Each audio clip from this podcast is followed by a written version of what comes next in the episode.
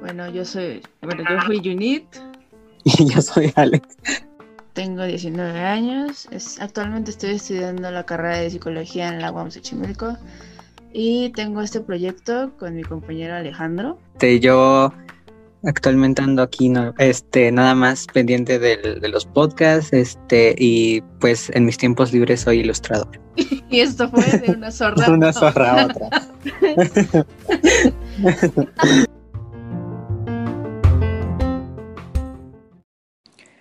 Buenas, amixes. Quiero darles la bienvenida nuevamente a un nuevo podcast de, de una zorra a otra. Hace rato que yo, Alex, no hacía uno, creo que ni Unit. creo que el último fue del poliamor, si no mal recuerdo. Eh, ya tiene un rato, ya tiene un rato que quería hablar sobre este tema en particular de el podcast del día de hoy, pero simplemente em, no había tenido las ganas, eh, la motivación para hacerlo, pero em, no sé por qué el día de hoy sí. Y pues creo que es un tema bastante importante para mí y pues para mi pequeña comunidad a la que pertenezco. El tema de hoy es sobre las infancias trans y su ley. Entonces, empecemos con esto. Bueno, ¿y de qué trata esta ley? Es una iniciativa en el Congreso de la Ciudad de México que busca reconocer el derecho a la identidad de género de personas menores de edad a través de un acta de nacimiento que les reconozca un paréntesis para decir que, bueno, cada vez que intento grabar algo, este, animales, personas, em, objetos deciden hacer ruido constante, entonces em, lo lamento, no tengo el control sobre esas cosas, créanme que más yo quisiera poder silenciar el mundo hasta que yo termine de grabar mis cosas, pero no es posible, entonces voy a continuar. En fin, o sea, esta ley quiere decir que las personas trans menores de 18 años puedan cambiar su acta de nacimiento sin necesidad de hacer un juicio o esperar hasta cumplir la mayoría de edad para poder cambiarla. Ya saben que yo no soy muy fan de meter mucha información objetiva porque hasta cierto punto aburre y yo creo que la gente llega a empatizar o llega a interesarse más cuando la información es subjetiva y más em, de una experiencia personal o experiencias de amigos, amigues cercanes. Em, pero bueno, entonces em, creo que me, que me guío más por tenerlo tanto objetivo como subjetivo de vez en cuando, pues para que se entienda un poco más eh, la información y del tema del que estamos hablando, ¿no? Bueno, podemos continuar. Y creo que la mayoría eh, se preguntará, ¿por qué es importante esta ley? Bueno, las infancias trans existen, partiendo de ahí. Recuerdo haber visto un post en Facebook diciendo que las infancias trans no existen y realmente me hizo enojar bastante. Primero que nada, por lo que decía el post en sí, y porque quien lo compartió era una persona que solía ser una aliada de la comunidad trans y de repente cambió totalmente y pues era una amiga a la que yo quería mucho y, sí, me tuve que deshacer de esa amistad porque no, ojo ahí, red flag. En fin, ¿por qué rayos no van a existir las infancias trans? Y bueno, este post estaba hablando de que casi se les estaba obligando a, las niñas, a las infancias, a hacer algo que no eran o no querían ser. Bien, es muy cierto que la ropa, los juguetes, profesiones, etcétera, no tienen un género, sí. Y por supuesto, un varón que juega con Barbies no tiene por qué ser gay o mujer para que le gusten las muñecas. Y claro, una niña que juegue con carritos y pelotas no tiene por qué ser lesbiana, machorra o niño para que le guste jugar con eso. Pueden jugar con lo que quieran y de eso no va a depender ni su identidad de género ni su orientación sexual. Claro que hay casos en los que te van a decir que les gustan los niños, las niñas, ambos, ninguno, o que son niñas, niños, ambos, ninguno, y no va a tener que ver con lo que jugaron o lo que veían en la tele. Eso ya lo estarán decidiendo por su cuenta, porque cada quien vive su identidad como le plazca. Porque hasta para lo que conocemos como masculino y femenino hay muchas variantes. Y lo único que como familia se debe hacer es apoyarles, y no obligarles a encasillarse en estereotipos y binarismo de género que queremos que vivan, en el cual no van a sentirse cómodos nunca.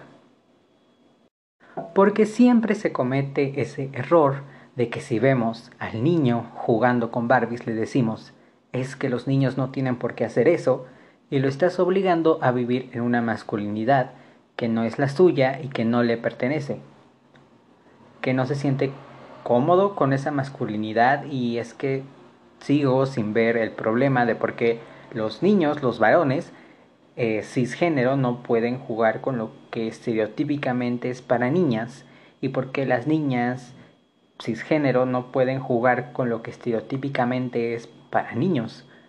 ¿Cuál es el problema? Jamás lo he entendido, o sea, solo son juguetes. Pero bueno, los padres y nos aferramos a que cumplan con lo que se espera de ellos em, por ser niño o niña, que se nos olvida que hay que dejar que vivan y que jueguen con lo que quieran. Y es que desde un inicio es así, nos educan para ser niños o para ser niñas que los adultos quieren que seamos. Aunque uno pudiera escoger a determinada edad, o sea, voy a plantear esta situación porque siempre me lo he planteado, incluso tenía la idea de escribir una historia respecto a esto, pero les los voy a poner en, en, en una situación y quiero que la, que la imaginen lo más que puedan y que se metan como, como en esto. Imagina que pudieras escoger a determinada edad tu identidad de género, tu género y tu rol y todo lo que tenga que ver con esa parte, ¿no? Pero aún así, aunque pudieras elegirla, te estarían imponiendo una identidad de género. Vas a decir, ¿por qué si la estoy eligiendo yo? Te voy a decir por qué. Porque si tienes ese chance de escogerla a determinada edad, hasta que llegues a esa edad, todo ese punto, toda esa parte de tu vida hacia atrás, tus padres van a estarte educando con la identidad que ellos quieren que tú elijas, para que cuando tú tengas esa capacidad de elegir, elijas con la que ellos te estuvieron educando, pero realmente em, no sabes o no vas a saber si realmente te sientes dentro de esta identidad. Entonces, imagínate que, que eso pase, ¿te sentirías identificado con esa identidad que estás escogiendo por cómo te educaron? hay quienes tendrían la suerte de que sí, de que, de que sí, o sea, de que me, bueno, me educaron como niño, como niña, em, y voy a elegir esa identidad y me siento cómodo con eso toda mi vida y soy feliz, qué padre, ¿no? Qué, qué, qué genial.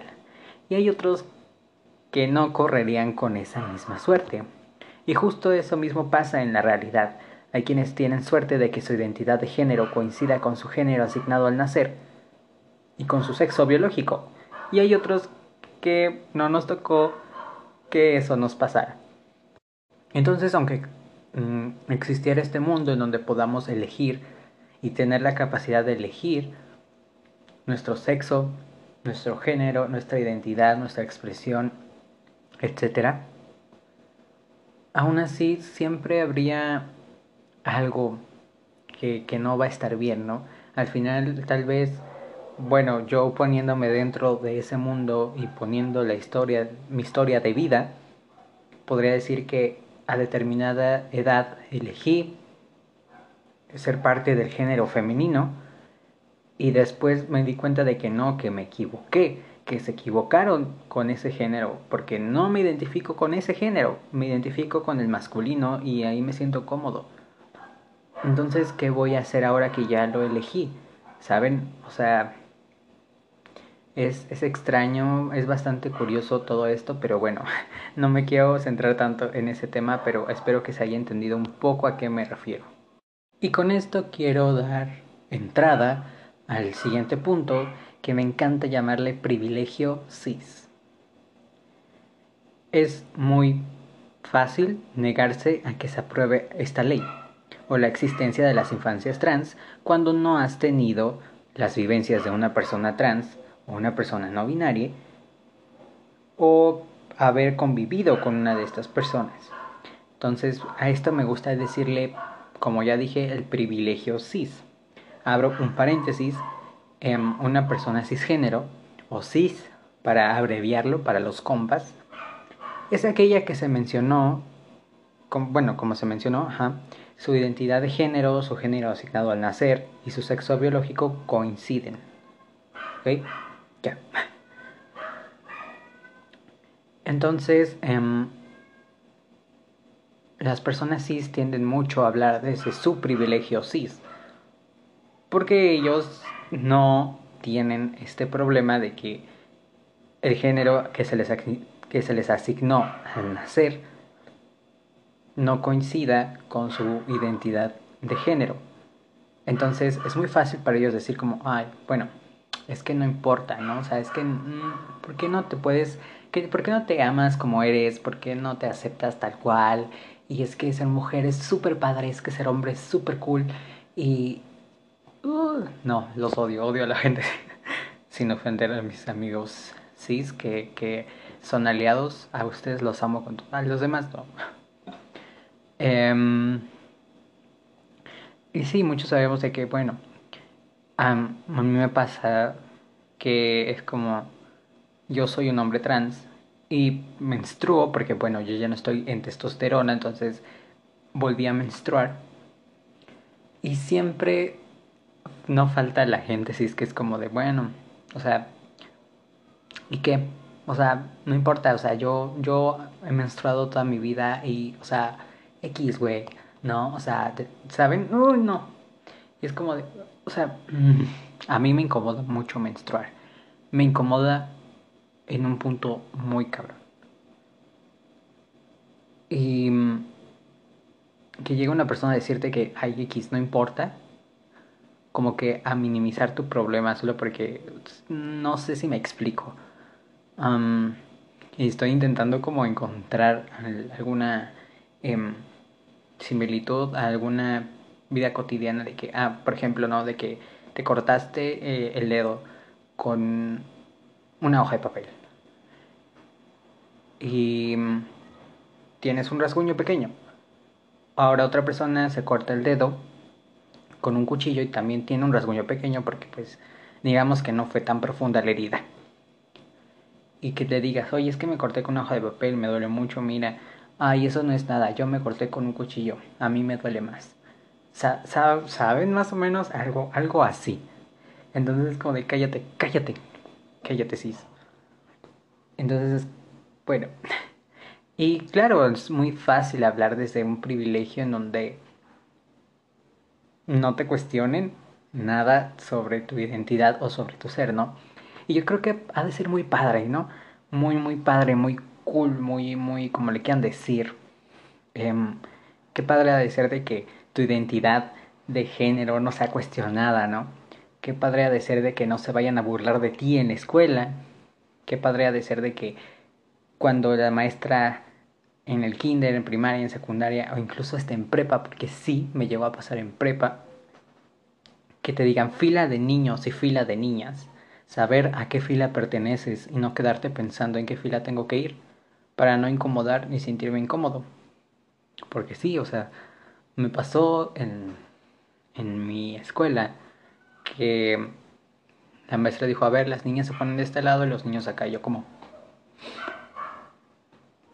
yo soy un niño, pero si me voy acá la maestra seguramente me va a decir que no pertenezco a esa fila porque mi nombre dice que me llamo tal y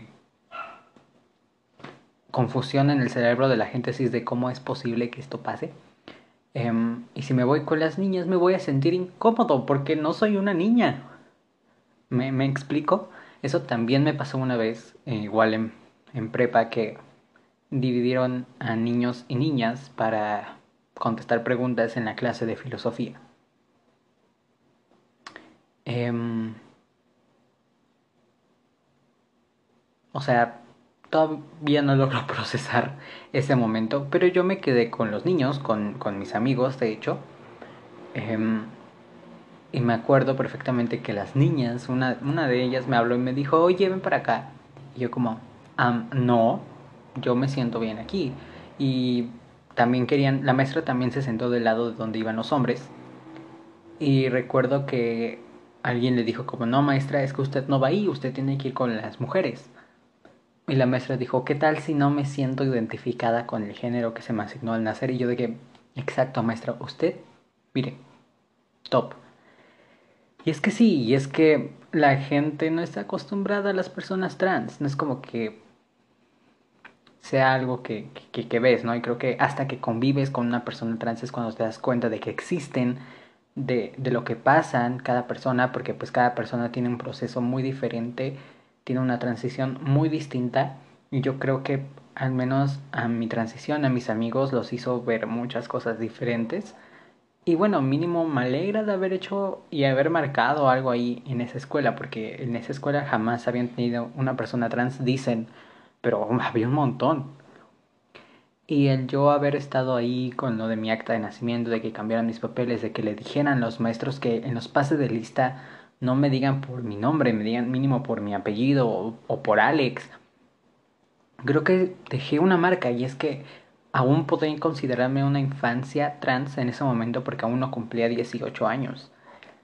Y fue muy difícil que todo eso pasara hasta que cumplí mis 18 y pude tener mi acta.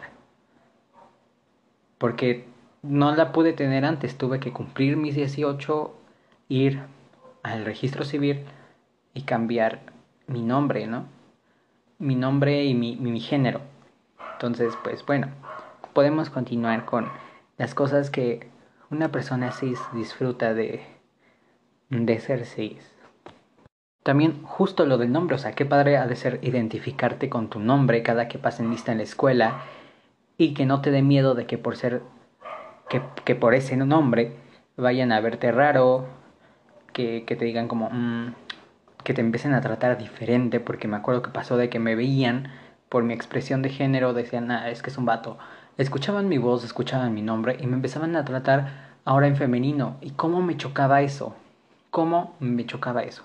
De verdad lo odiaba. Por eso la gente que me llamaba por mi dead name en la escuela yo no los pelaba, nunca les, nunca les hacía caso, incluso los maestros.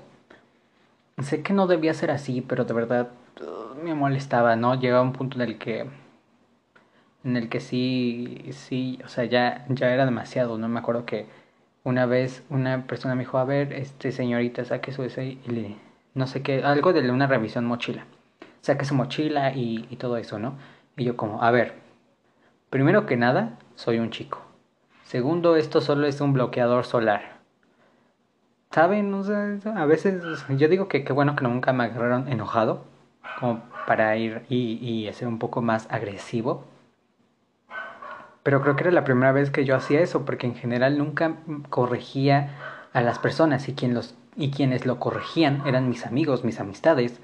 Y yo no podía hacerlo solo porque me daba pena, porque sentía que, que no debía de corregirles cuando aún no tenía una voz masculina, una voz grave, ¿no? Y, y sí era muy incómodo, o sea, los pases de lista, créanme que eran una verdadera tortura, era una ansiedad constante, horrible de llegar, ver que empiezan a pasar lista y mi corazón latía súper rápido, me ponía, me ponían, o sea, mis manos se ponían a temblar con el miedo de qué voy a hacer, cómo me van a pasar lista, qué me van a decir, qué me va a decir el maestro cuando me vea. Y a veces tenía la suerte de que me llamaban por mi apellido y ya era como, gracias. Cuando me llamaban por mi nombre, a veces sí me acercaba yo a los maestros a decirles como, es que esto pasa. Si los veía con, como, es que, es, es que uno puede ver quién puede ser un aliado o una persona que pueda entender la situación. Porque no todos son así.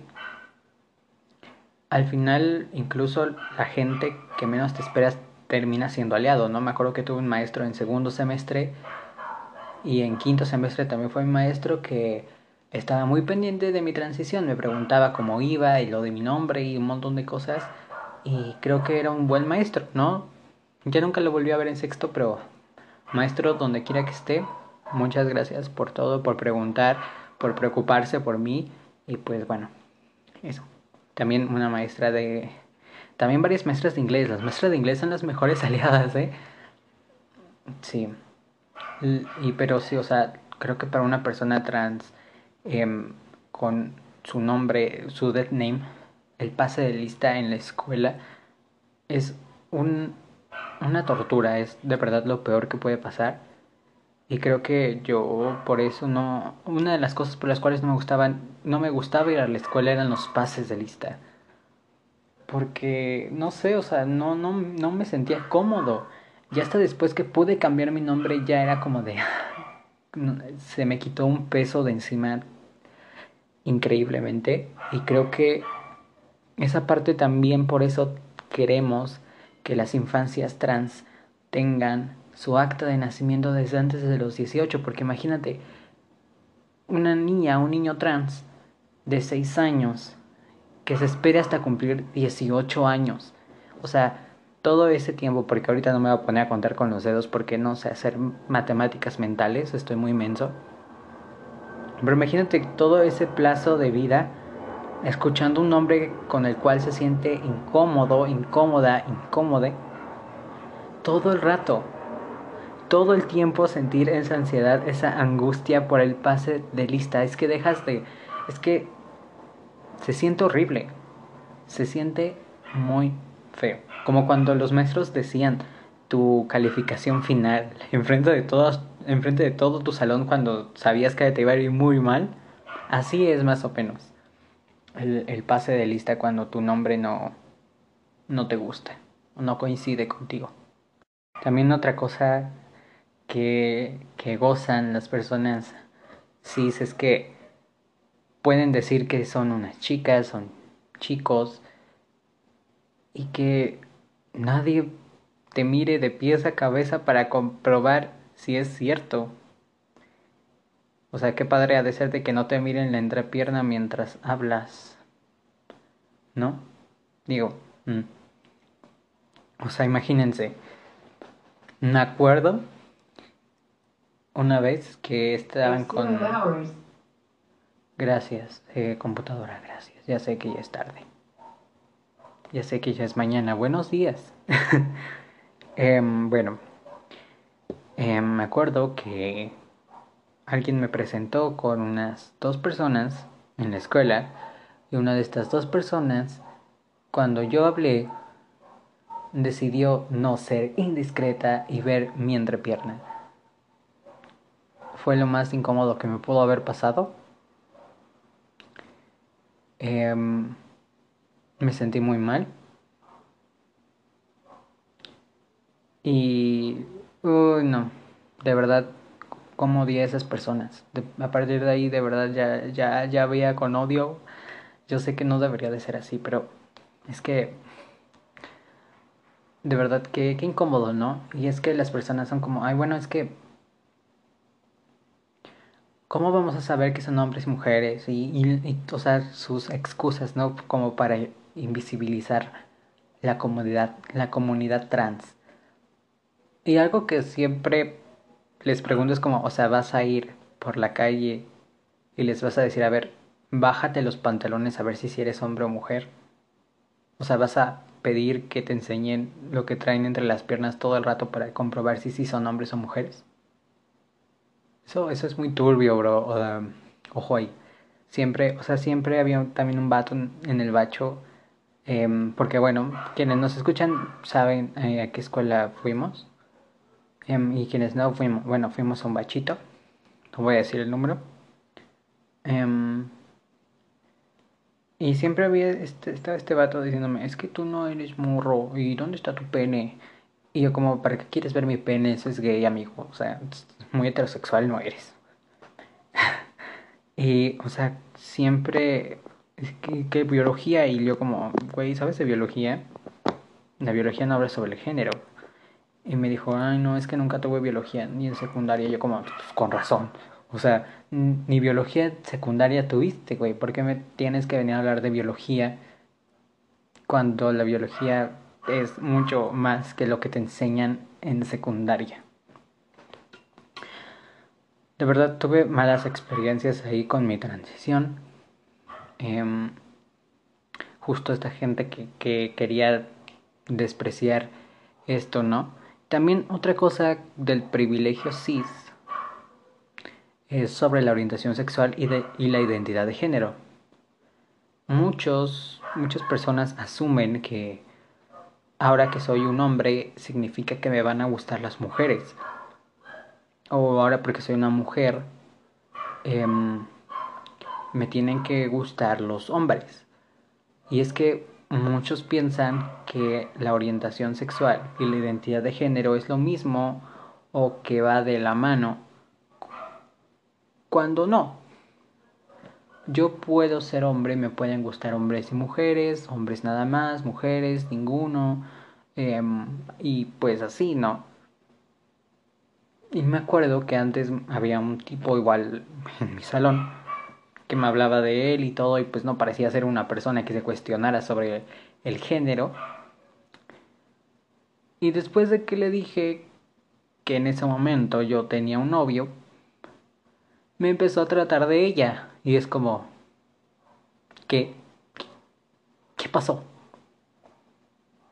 Y yo creo que es como, es que como eres hombre, o sea, no, ya no te pueden gustar los hombres porque pues saben como que siempre tienen esta cosa de que... Mm, pero no solo la gente cis lo, lo piensas, incluso las mismas personas trans piensan que porque es una mujer trans tienes que gustar de los hombres y viceversa, ¿no? Entonces, no sean así, la orientación sexual es muy independiente a la identidad de género y pues bueno, eh, eso. Ahora, la gente que dice y que persiste en que las infancias trans no existen es porque no han conocido ni una, ni una sola. Y lo único que quieren es plantear un punto en el cual dicen que es que hay, es que ya ustedes quieren convertirlos en trans porque jugaron con el color que no les corresponde estereotípicamente a su género. No, nosotros no hacemos eso. Hay gente que sí lo hace, pero nosotros no.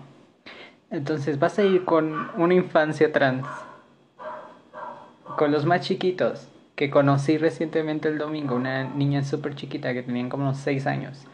Vas a ir tú y decirles que no existes, estás equivocada. Porque a ti te engañaron.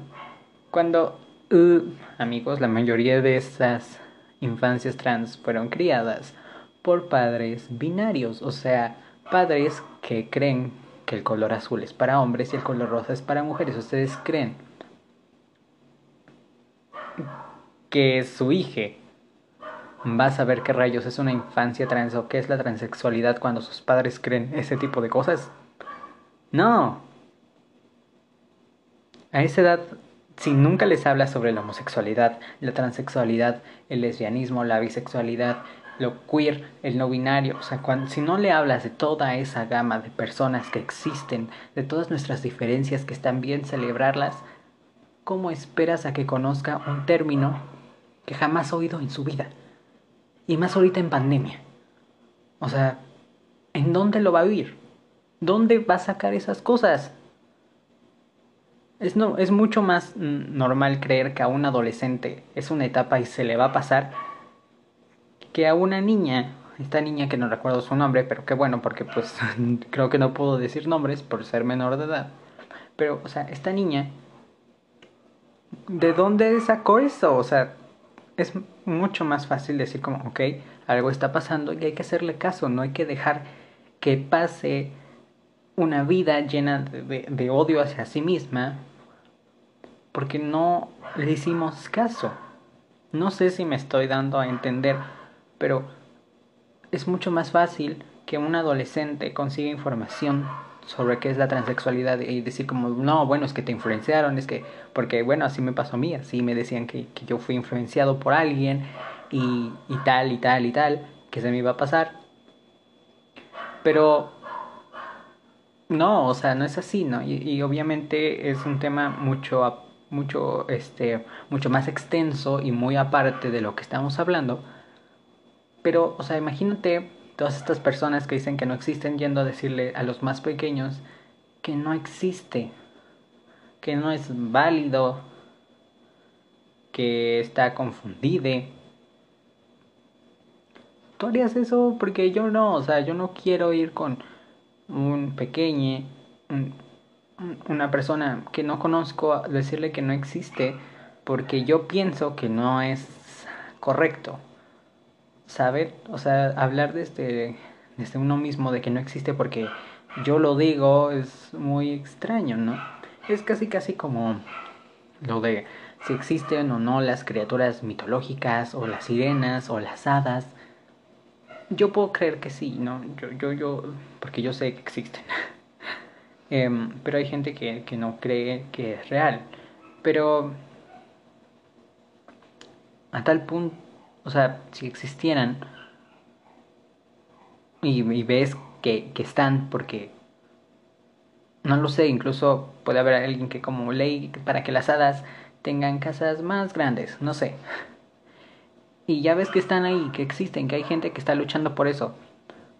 Entonces vas a ir tú con, un hada y decirles que no existes porque yo digo que es así. Algo, algo así. El punto es de que no puedes decir que una infancia trans no existe si no has visto y no has vivido con alguna infancia. Porque existen, están. Y si no existieran, la ley no se estaría aprobando ya en varios estados. En Jalisco, por ejemplo, es uno de los mejores aliados con esta ley. Está cambiando actas de nacimiento. Son súper amables. Bueno, a mí no me tocó, pero pues hay gente que, que sí le tocó cambiarla allá y dicen que son súper amables. Entonces, vamos por buen camino, ¿no? Y yo nada más quiero hacerles una invitación de que investiguen más si existen o no estas infancias y por qué existen, qué es lo que dicen estas infancias, porque han entrevistado a varias. Entonces, si quieren saber su vivencia y conocer su vivencia, investiguen. Porque no está padre que digan que no existen, cuando ustedes saben que sí, y por algo está esa ley, por algo estamos luchando las personas trans. No solo por las infancias, sino por ser visibles, que no nos maten y que se nos entienda. Por mucho más visibilización del tema en el área médica, social, escolar y en general. Yo creo que con esto sería un súper gran paso en todos lados, ¿no? hablar en las escuelas sobre la transexualidad desde que estamos muy chiquitos, sobre la homosexualidad también, sobre las orientaciones sexuales en general, sobre las identidades de género en general. Si nos hablan de eso desde pequeños, creo que vamos a poder ser una sociedad mucho más comprensiva, mucho más empática, que es lo que, es lo que nos hace falta. Y bueno, o sea, creo que creo que con eso es suficiente, ¿no? Yo le quiero yo les quiero dar una invitación a la gente cisgénero que, que son, sobre todo a la gente cis que dice que no existen las personas trans, sobre todo las infancias, que dejen de hablar desde su privilegio, que empiecen a cuestionarse las cosas, que no se dejen llevar por lo que dice cierto grupo de personas, porque sí, amigos, sí se puede desmoldear todo este pensamiento que nos van construyendo la gente que nos rodea. Y es que hay que darnos cuenta de quiénes nos rodean, porque si antes uno decía, no, sí, ya estoy, este, no, que las personas trans super cool, muy bien. Y de repente, de repente un día llega así, no, es que las personas trans, no sé qué.